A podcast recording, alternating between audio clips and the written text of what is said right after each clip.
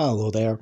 So, as Godzilla vs. Kong has now released in some international territories and is doing incredibly well at the box office from the sound things, particularly in China, I'm continuing my little Godzilla and Kong themed review series here, and I've come to the 2005 King Kong remake directed by Peter Jackson. And I'll straight out say this right away I consider this to be the greatest remake of all time. And I'll explain why.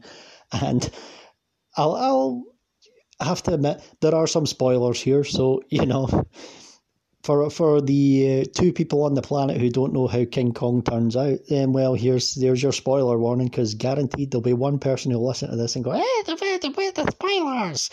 Yeah, shut up. But anyway, we've got here. It was came out in two thousand five, but it is rec- it is set back in the thirties, back when the the original film was made tells pretty much the same story.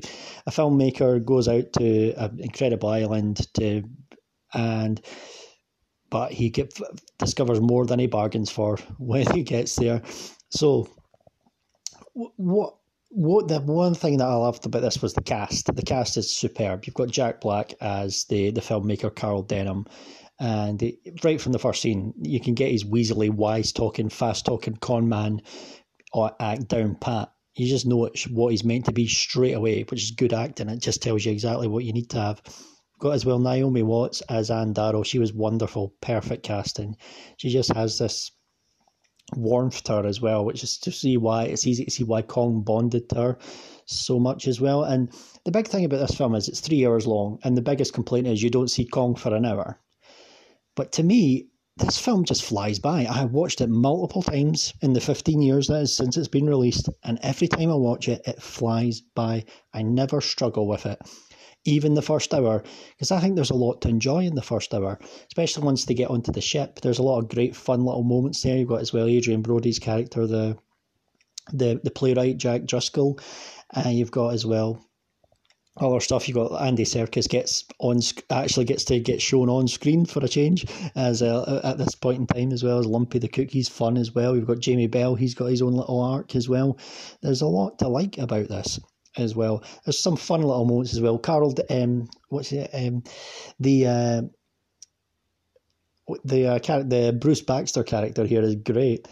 So uh, I really all really enjoyed the the the performance here of that it's uh, he's such a good actor I can't I've forgotten his fucking name as well. I think he's but um, there you have it. But he's in he's in uh, Godzilla King of the Monster. And funnily enough he's in Godzilla versus Kong as well I noticed from the trailer. So there you have it. I've forgotten the guy's name. Kyle Chandler that's it. Kyle Chandler that's who plays him.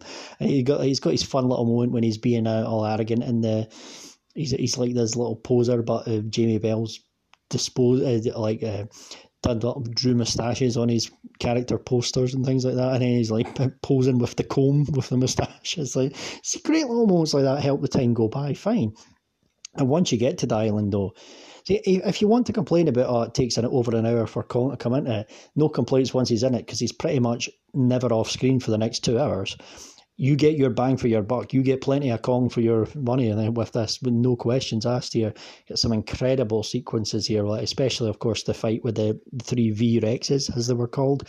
Plus, you've got that famous the scene in the bug pit as well, which was like apparently inspired by a scene that was cut from the original. Well, we get it in all its gory glory here, and this this is where you see Peter Jackson's previous uh, previous experience of of his low budget horrors that he did before Lord of the Rings hits all in full full display here, except with a big budget, and it looks incredible. It's a really there's no music as well in it. See, it's such a tense sequence as well, and Andy Serkis gets, of course, the most horrible of deaths in the scene as well, where he's just devoured by that big worm thing. It's just horrendous, but it works so well stuff of nightmares as well. And there's what I loved as well is you do really get to see Kong and Ann Darrow really bond here, especially in the scenes when she's tr- trying to make him laugh when they first meet each other as well, using her stage experience as well. And Kong does laugh as well; it's great. And when she's teaching the sign language, like saying beautiful, and we get a payoff as well with that later on down the line. And when they capture him as well, always the biggest flaw is how how did they get him on the fucking boat? It's like that's never explained, but whatever. And get him back to New York as well. It's so brilliantly done.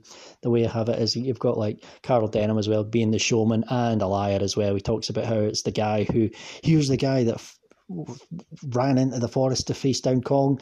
No, it's not Jack Driscoll. It's Bruce Baxter who basically tried to run away all the time through that. So you know, uh, so you bring him out as well, try and make him the hero on screen and off screen as well.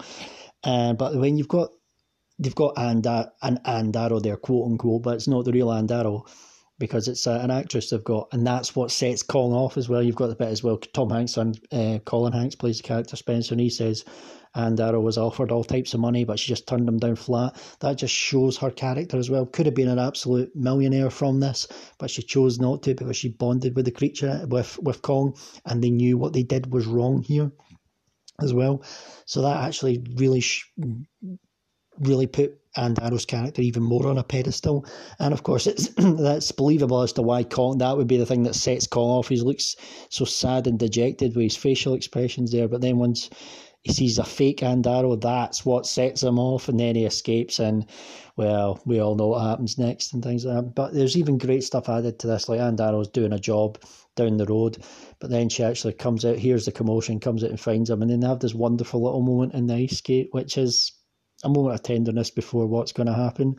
And then, of course, the military then come in, and well, yeah, it's incredible. It's incredibly short that sequence as well it's it's even though you know it's coming, it's it's just brilliantly done. That's the brilliance of the filmmaking here, and even even at that, you've got the moment as well. You've got Kong and Ann Darrow on, on top, looking out onto New York, and then he does the the this gesture to say beautiful to so that he's learned it. It's just it's just things like that that really set this film apart, really, really elevate it to next levels. And of course, for a split second, there's a moment there when like Ann Darrow like waves off the the helicopters. They go away for a few seconds. I remember the first time I seen it, I thought maybe they've changed the ending. Maybe, maybe, just maybe. So that one percent of hope is extinguished in a few seconds when the bastards come back and shoot him in the fucking back just to really rub it in, just to show how much cunts they are. Yes, you damn you, Peter Jackson, you bastard. You give me false hope. But then again, you also made this amazing movie, so I still, I still love you for it. And uh, and the Lord of the Rings trilogy, of course, and even the Hobbit trilogy to an extent. I quite like that too. So, but there you have it. And then what made the ultimate, the fact that they bonded so well, so much on the island as well. When when the time came for their bond to to end, it made it all the more heartbreaking, and it made it all the better a film for that. So, I honestly think the King Kong two thousand and five remake is magical. It's movie magic at its best. It's the best remake I've ever seen. It takes something that we all knew and love and added to it and added to it brilliantly, respected it. You could see the love Peter Jackson has for this character and this movie, and he made it lovingly and respectfully. It's sometimes when just because you can do something doesn't mean you should. But Peter Jackson got the keys to the kingdom and he showed it the ultimate respect and added to it and made something wonderful for this. This won't be everyone's cup of tea. No, a lot of people won't like the fact that it's three hours. A lot of people won't like the fact that it takes over an hour to see Kong. I understand that. I can understand that completely. However, I would say King, uh, Peter Jackson did do a wonderful job here. You get and if it, don't worry about lack of action or anything. There's tons of action in this film. Believe me, believe me, and I just think to me it's it's a wonderful remake and the the benchmark for monster movies in many ways. I, I, I don't really want to call it a monster movie, well, because to me Kong's not really a monster. He's, he's just a, an unfortunate victim.